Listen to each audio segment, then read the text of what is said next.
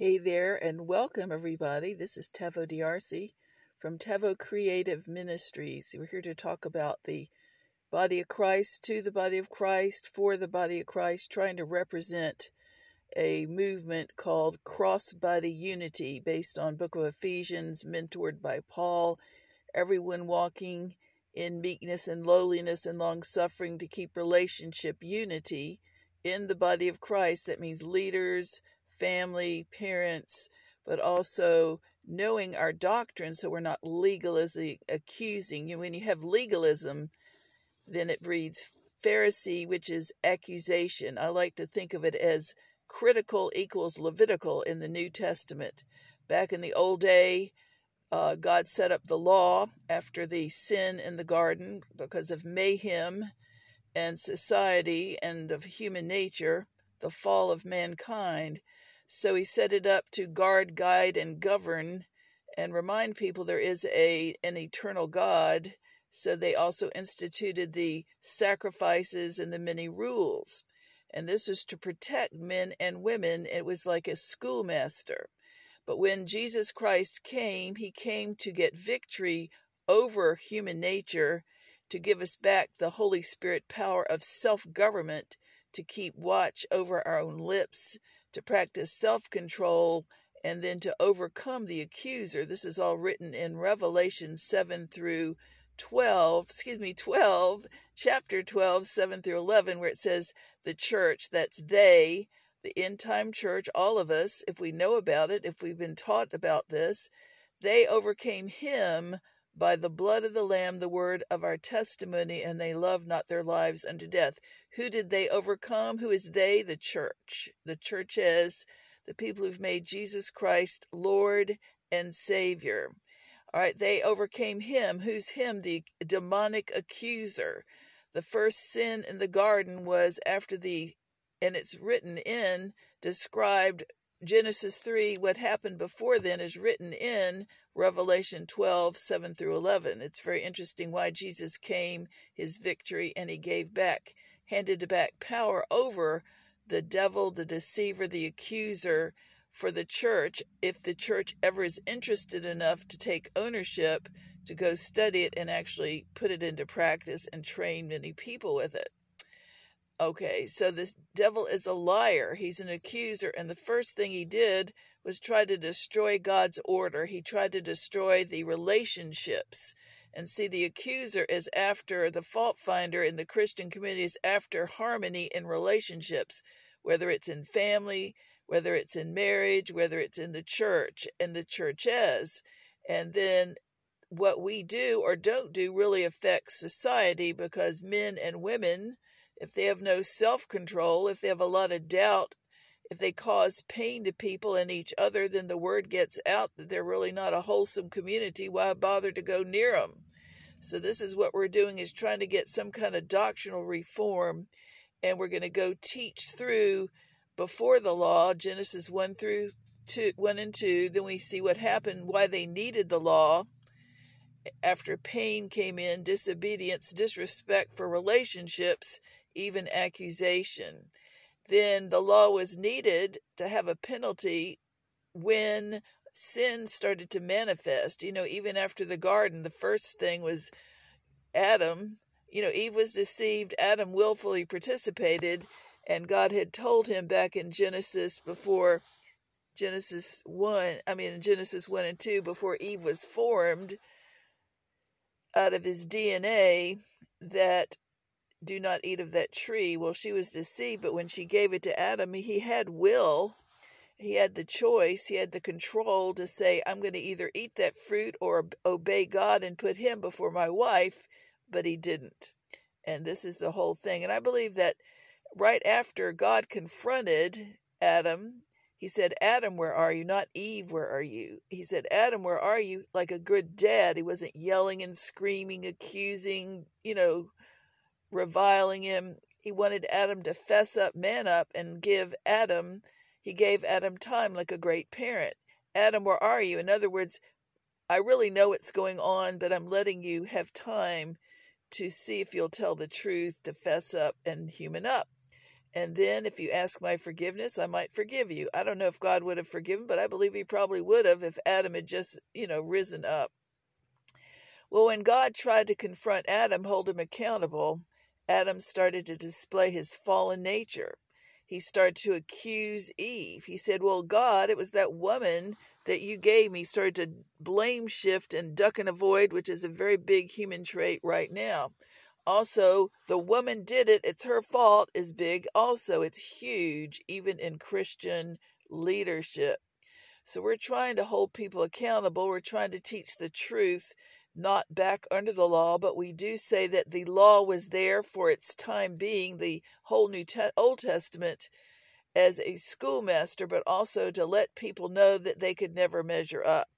The law was one thing to know that there is a law, but to actually do the law is impossible, was impossible. Yet people really did as much as they could, and then they had Pharisees that came out of it. And the Pharisees were the ones that were in the temples. You know, I'm not putting down the priests, but after they got some warnings in the Old Testament about money, about the law, about being an Edomite, in Obadiah, Jeremiah, the leaders were held accountable by God for God's people, we can see that the reason that Jesus Christ was sent in Revelation 12, 7 through 11, to overcome accusation and the, the father of lies himself, and knowing about the blood of the Lamb, the word of our testimony, how to forgive people, forget, but also what to do when you to not accuse, not to bully, not to cuss somebody out and scream at them, not to lecture them, cut them down with God's help, but also how to act if people do that unjustly to you. And I've had experience with having to forgive, and it's God's mercy that He gives you help. You know, a lot of things are missing that affect community, and our, our ministry is to teach one community with everyone doing hearing God and displaying the nature of God the way they see fit. I'm not saying everyone be the same, conforming. This is not one world church. This is one God directed community in unity, walking out the Philadelphian love walk, the bride of Christ, males and females, and no bias, no racism, everyone equal. And that is Ephesians 4 knowing that it is a relationship matter. It says, Paul commands walking in meekness and lowliness and long suffering. That's humility, no self righteousness. And that's going to be the secret. It's got to be the secret to this move of God. Also, knowing the common doctrines, they're not back under the law. We'll go about that later today if I get to it. So we look back at the Old Testament, we see, well, you know, people were shown by Moses' Ten Commandments, the Torah, the first five books of the Bible, Levitical law, that they couldn't keep all that. It was, but they were told to do it and they tried. And then society was, you know, because people did kill each other, they had penalties and offerings and sacrifices and all those things. But the devil was loose. It was the devil that was in back of everything. And he was still working on conning and his cunning after the first sin of accusation, where the devil, the Satan snake, accused God to Eve, and he said, God doesn't want you to have that piece of fruit. He just, because he didn't want you to make you smart like he is. And she fell for it. Well, then Adam turned to resemble the accuser when he said, Well, that woman made me do it to God, trying to duck and avoid. So character was being affected, but relationships were being affected because people's hearts were not fully onto serving the Lord. They were more into pleasing themselves or someone else. And that's where we live today. When sin gets worse, you know, every generation it can get worse. We look at chapter 4 of Genesis when the two children of Adam and Eve that were born, Cain and Abel, well, Cain is envious of his brother Abel because of the offerings. God liked Abel's offerings more, and there was envious self talk. We look at relationships. I wrote them at the top of onlinefellowship.us, the 10 Bible relationships, really about eight of them, and then two modern day ones that are affected by pressure the heat of the world and that only God can help us keep our self control from accusing or doing something that is unjust to somebody with God's power. That's why the Christian has the power when they invite Jesus into their heart to overcome because he gives you the Holy Spirit, fruit of the Spirit, and the gifts of the Spirit. Isn't that amazing? Acts, book of Acts is very practical. And it's not all white. All right. So we look at the harmony God really called for and his design in the garden before the fall, before Adam willfully participated. All right. Excuse me. So we look and we see peace. There's no big I, no little you. There's no control. There's no put downs. There's no crying or anger. And we see that God made Adam first in chain of command, not dominating, not, you know, lording it over you little woman because you're not as good, because you're second rate, you came after me. No, they were equal. God just wanted chain of command. And when you look at how he formed Eve, God formed Eve out of the DNA of Adam. That means she's just as good, just got different functions. And yet, in this world today, there's no legalism. There can be governing leaders, males and females, even leaders in the churches. We're not for division. We're not for poor me. Oh, yeah, the woman, you know, I'm not a women's liber at all. I was never raised under the law. I never knew about Christians being legalistic or bitter about a female growing up in my father, who was a pastor, and all my family, many Christians of generations on both sides. And it was just whatever your gift is, you do it. It wasn't law. We lived in, looking in hindsight, Ephesians 5.21 and a 5.22. In marriage, my mom and her family, all the different ones, Ephesians, and that's how I, my, the people I like the most do that without even thinking about it. You don't think about it, but when you analyze it, it is Ephesians 5:21 in a contented marriage, they're both equal. They're both separate but equal and get along. It's fun, family fun. They're a team.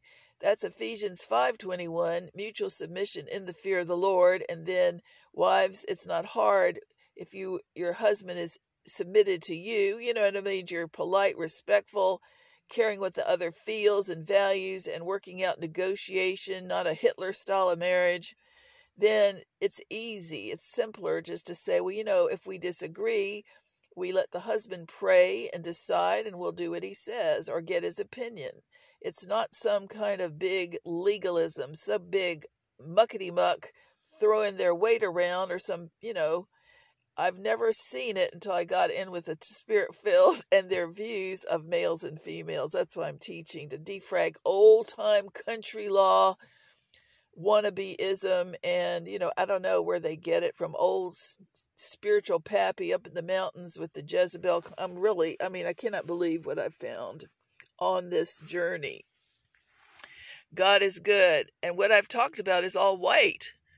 Now, I'm sure there are many African Americans and other dark skinned people that have their own strange doctrine, but nobody's ever jumped me in public from their the black community. It's only been this kind that have a I hate to say it, a demonic spirit mixed in with false teaching and a lot of gall disrespect certain kinds.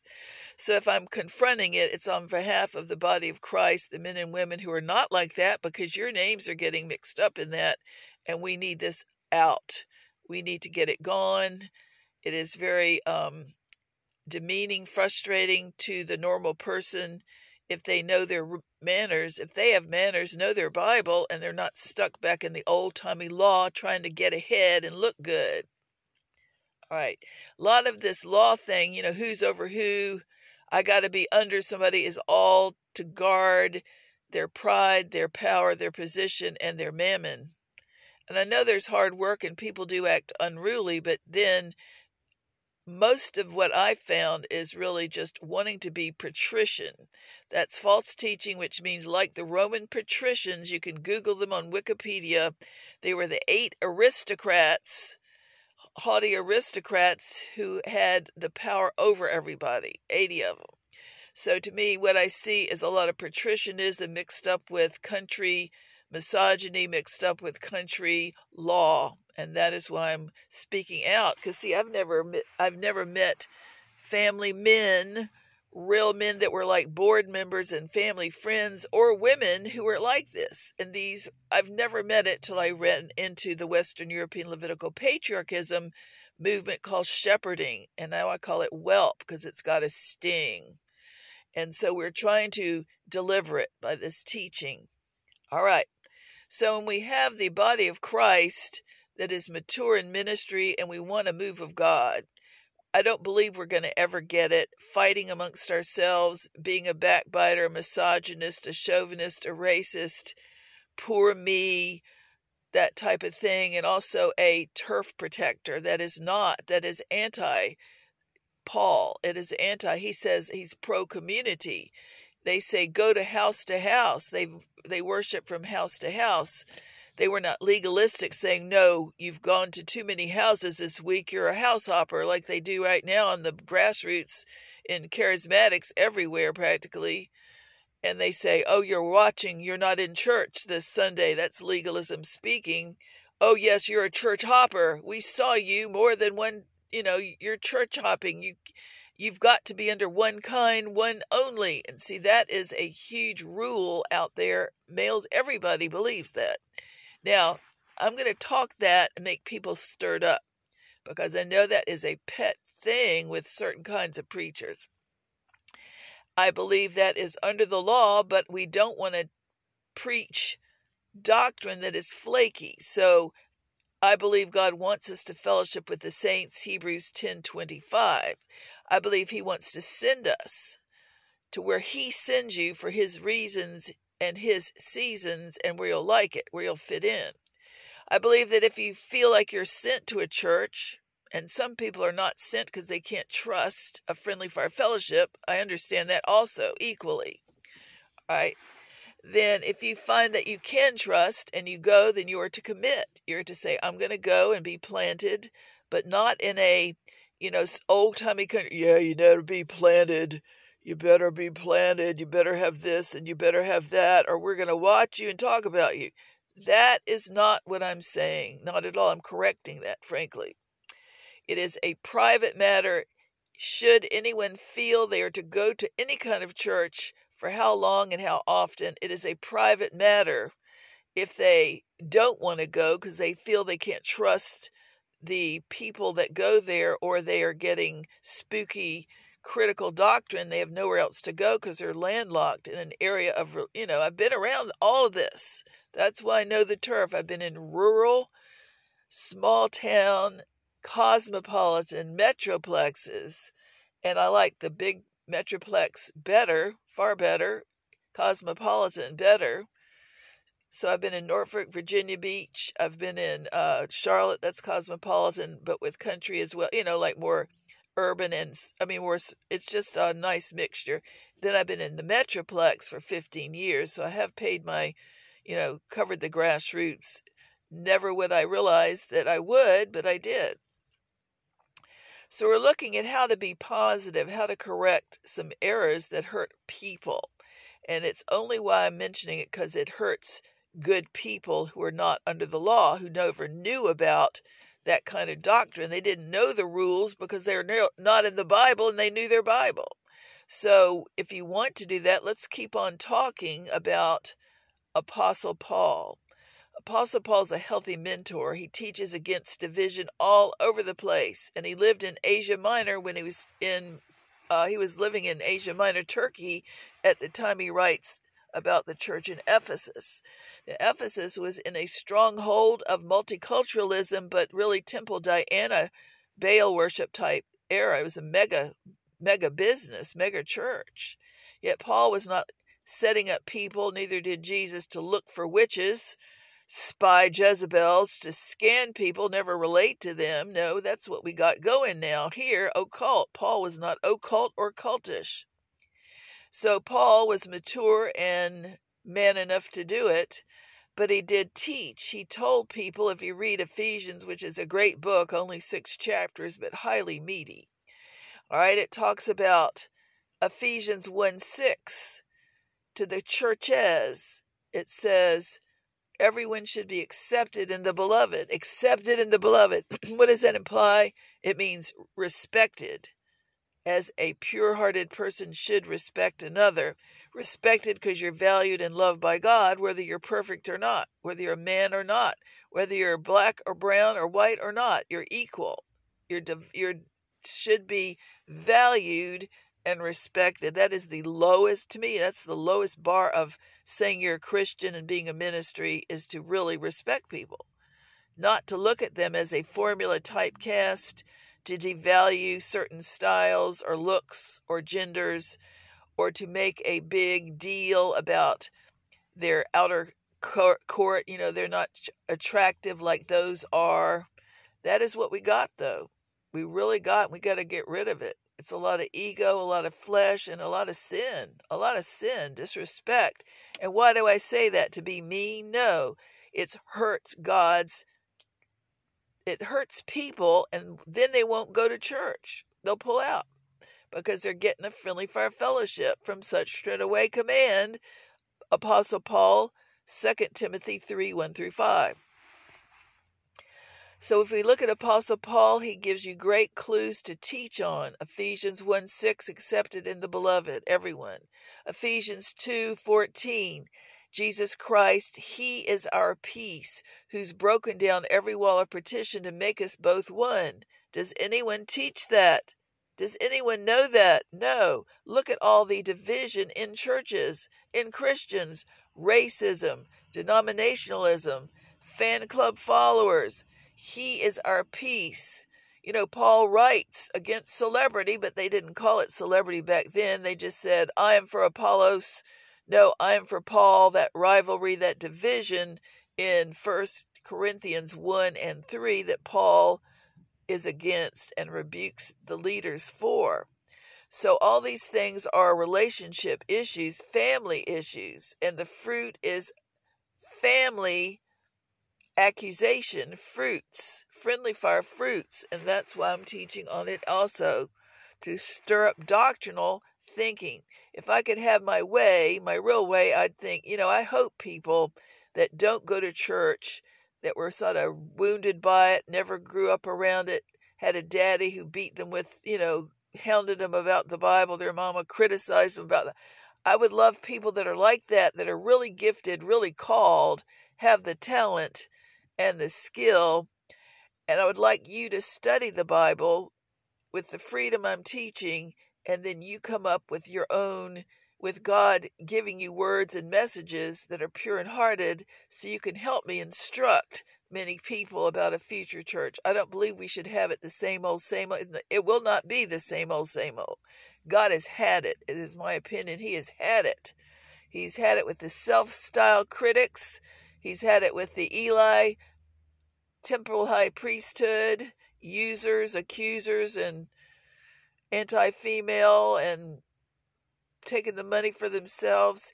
He's, I'm surely, fed up with the lost first love lampstands and the playtime showbiz, and not the people, but just that portrayal, the ministry portrayal of inauthentic real leadership. So I've been out with the, didn't know I'd ever know this, but the Jezebel spying crowds, they won't speak. They just love to scan, deep scan, stare at you, try to read your mind.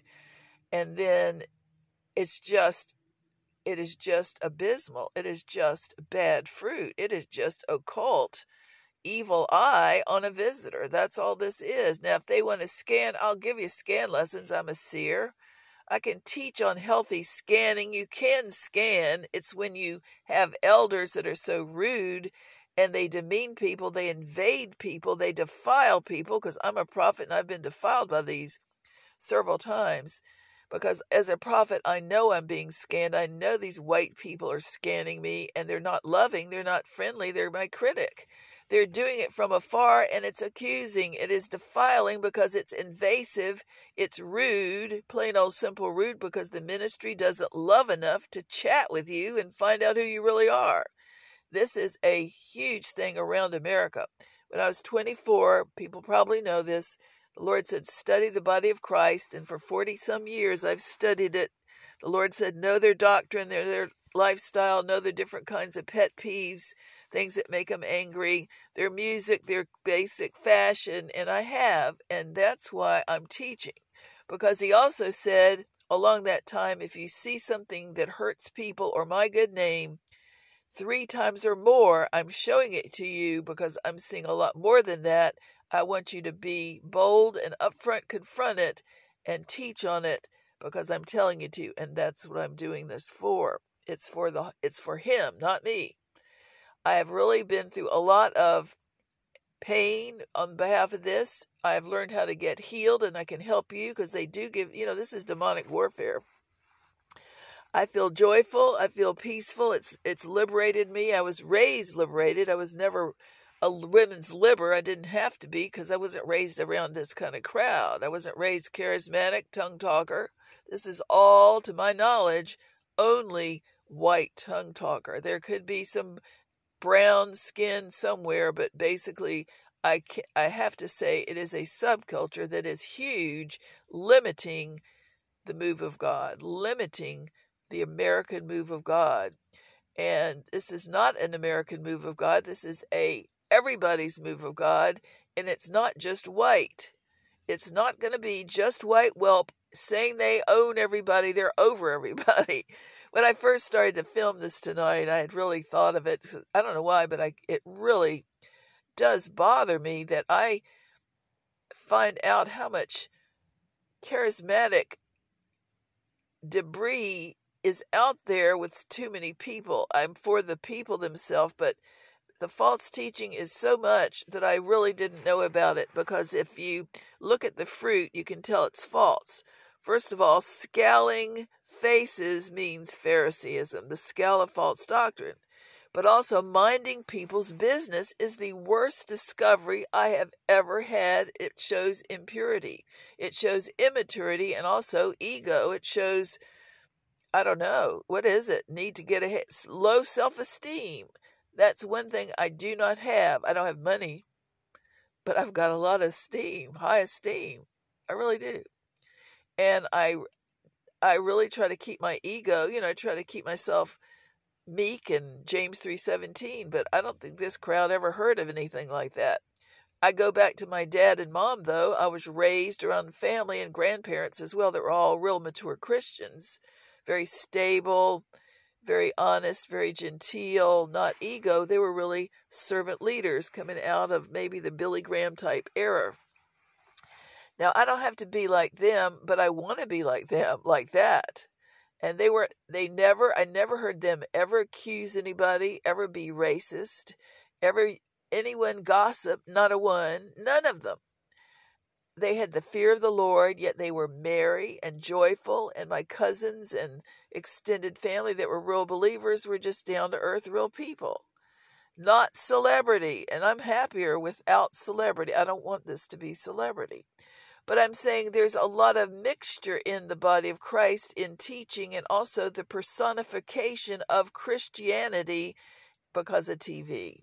And that's what I'm calling attention to and about celebrity, you know, in the Bible, I've researched celebrity.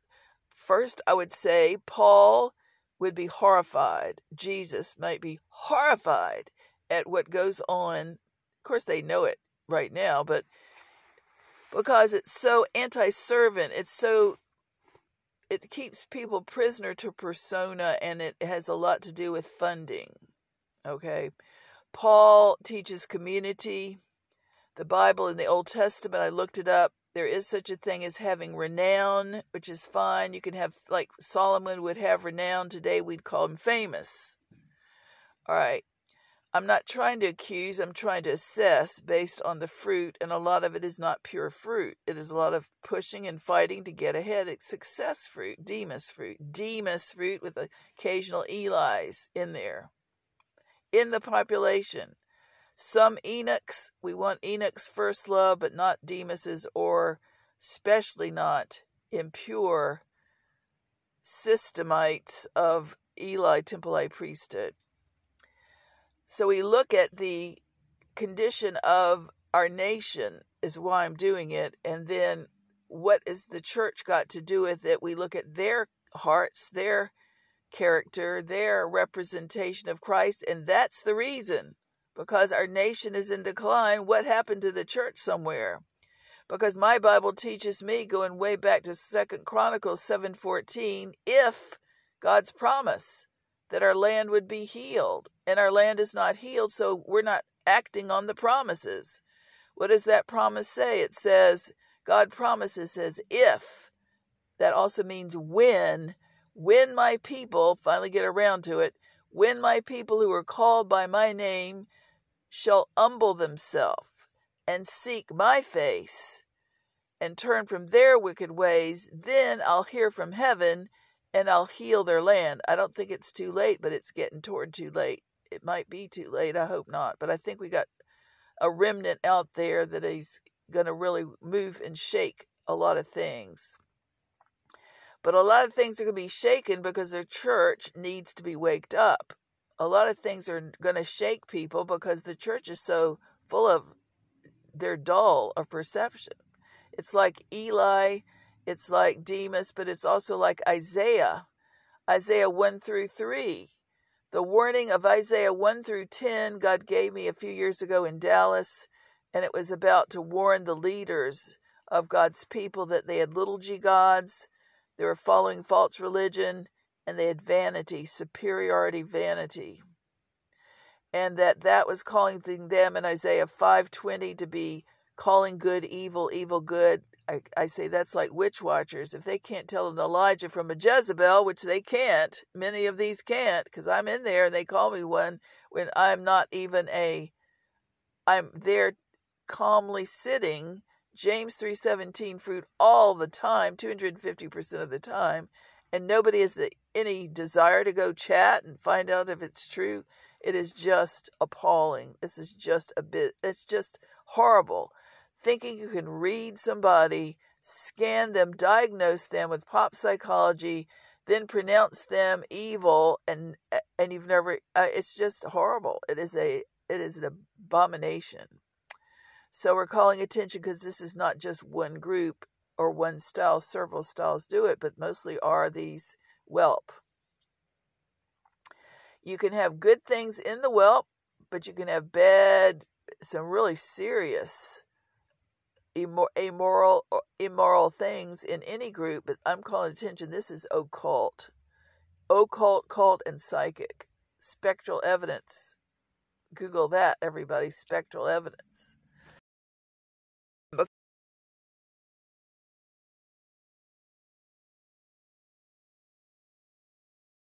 Is that I have to teach on it to clear out my path because these people are always trying to gum up the works by praying against me, by giving me the evil eye, by labeling me, gossiping, doing backbiting, and undermining even false witness. So I'm just making it plain because they don't do it just to me, they're doing it to many tons of people. And it's ruining the Holy Spirit fields if you can't go in there and trust, if it's all friendly fire fellowship, making it big, I don't think that represents the Holy Spirit. That's the false governing spirit. So let's think on that. Let's examine that. Feel free. I'm I'm not calling out dogma. I'm calling out Selah. You hear what you hear and you see if it's right. So we got a lot of teaching of governmental teaching and authority that is off because it's creating these systems and this bowing and scraping and this celebrity wannabe and the the anointing is being withstood. See, and if you read the leadership warning by the prophet Isaiah in Isaiah 1 through 10, if you get to chapter 10, verse 27, you'll find out that the reason God was upset and having the prophet call out the sins of his elders, his leaders, God's people, not the foreign nations, was their little g gods, their little uh, following false religion, their vanity, superiority, was making them dull of discernment, Isaiah 5:20. But even more, it was blocking the heads of God's people, the top leaders were blocking the Holy Spirit move that would make their necks so fat with His anointing, the yoke breaking anointing it mentions, that the fierce Assyrian foreign nation couldn't take them over.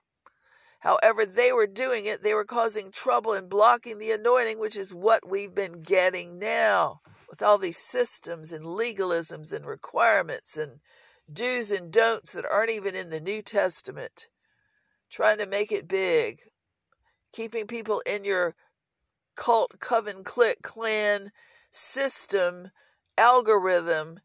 Just make sure that money's coming in. That is just sick. It is sick. Do I like them? Yeah, I'm not mad at them, but I am given the word of the Lord. I'm sorry.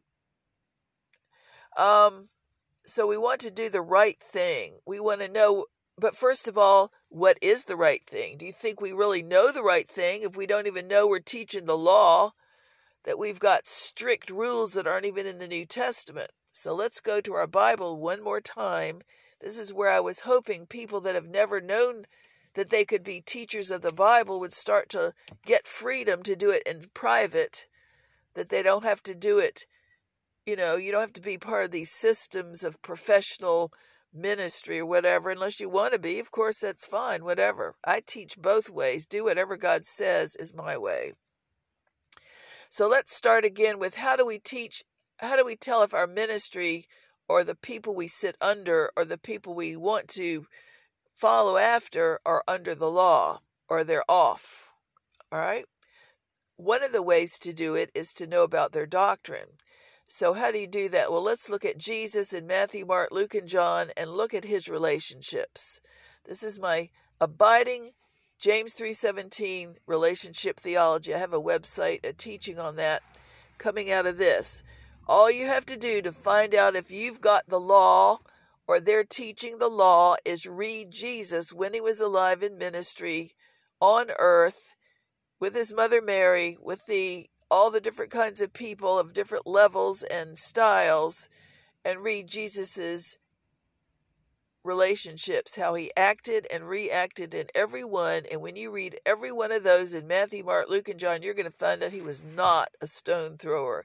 He was not an accuser. He was not a misogynist. He was not disrespectful. He didn't, I mean, he respected his mother. He didn't go around looking for flaws.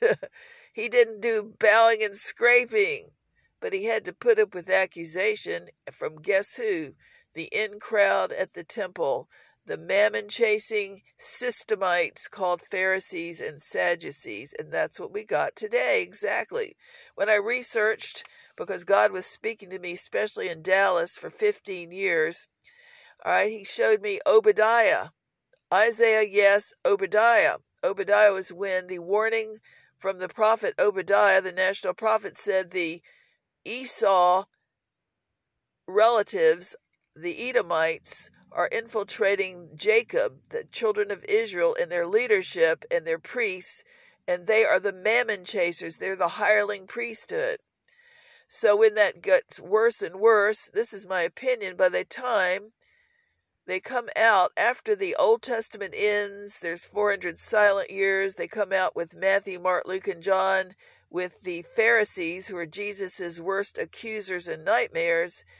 The historian that I was researching said that the time Jesus' day, the Pharisees were Edomites. They were hireling priesthood. That means the majority were, not all, because they always have a remnant and to me, I believe that John the Baptist's father, Zacharias, was a remnant. He was not one of those hirelings.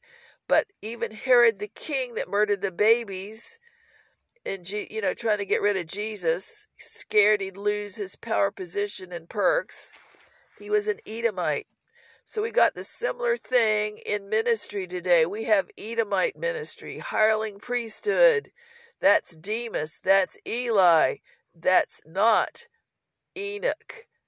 Walking it out slowly could be a tortoise, could be a hare, just doing whatever God says. To me, the best illustration is the wedding of Cana when Mary said to Jesus, before he turned the water into wine, she talked to the servants and said, Whatever he says to you, do it. That's Enoch. That's the lifestyle. Don't do it unless Jesus tells you. And that's how I live. That's how I've lived all my life by God's grace. So I'm just trying to stir up new thought to provoke Bible study. I'm trying to provoke envy, godly envy, holy envy. Man, I wish I could think like that. Man, I wish I could come up with ideas like that. Man, I wish I knew that. Yeah, you can. Just get on your knees, just go to God and take time out to do it and learn. You have to love God. Paul says, you know, Paul was an uh, outcast. I got to finish, but Paul was an outcast with the first church. The first 12 apostles discipled by Jesus, Paul wasn't good enough because he'd been a murderer and they didn't trust him. Maybe they didn't like his energy because he represented a different sort of move, a different level. He wrote two thirds of the New Testament.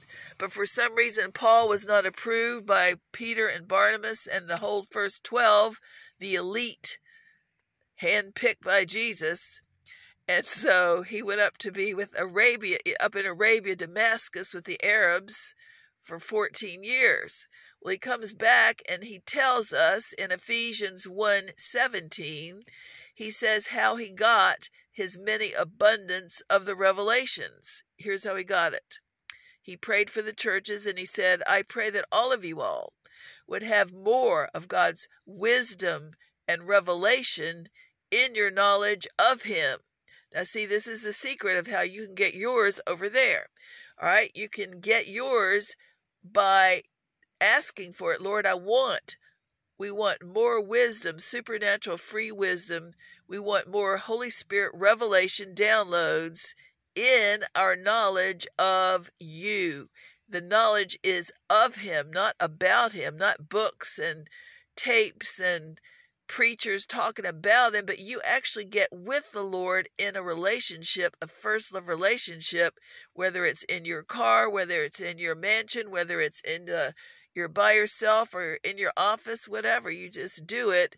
And God and you can work it out. He'll give you ideas. He'll give you a knowing. You just didn't know you'd ever think that. I also found that when I pray in the Spirit, I, excuse me, that really helped me stir up that gift. Praying in the Spirit, it's like you take a uh, praying in tongues, you know, as you drive or whenever you want to do it, just take time out to do it. It is quickening your your your ability to get things from the Lord. It has really done that with me. There are many practical, pragmatic tips about praying in tongues. It doesn't take it's glossolalia, my dad's seminary word. My dad went to the Baptist seminary, but he never spoke in tongues. Yet he was probably the most loving godly man I've ever met, and he wasn't a legalist. He went back under the law. Loved my mother, had fun, relaxed. Was a nice, just fun. A smart man. But the issue is, we don't have to do it anybody's way at all. We have to know God's way and do what He says in God's way and what His way is for you. But you can't do it if you're going to be filled with false teaching.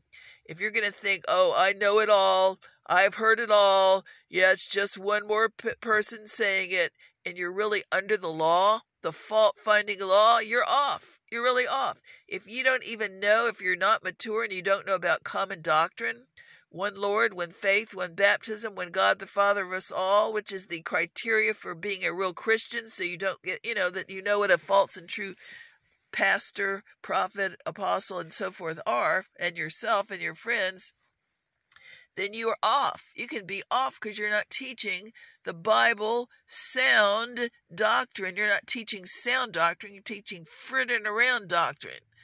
And there's nothing wrong with having extras if you're not, unless you leave out the basics, which is the core community relationships, love, fear of the Lord, joy, getting along. It's like a family, not a prison. It should be a family like a prison, not a prison or a system or a business. It's about the Lord and a family. No matter what kind of church you want, fancy or plain, house church or man, you know, Solomon or Mother Teresa, it doesn't matter. You just do what God says, but it should be a family down deep. Anyway, my film is going to run out. I've got to go. This is Tevo DRC coming to you from Tevo Creative Leadership or Tevo Creative Ministries. Please write at dfwleader at gmail.com if you want to ask questions, if you want me to answer something and do a podcast about it, if you want to be mentored, if you want to know more, let me know. And we're really open to being very, very multicultural. That's my field. God bless you. He loves you. He wants you. God bless. Have a great day.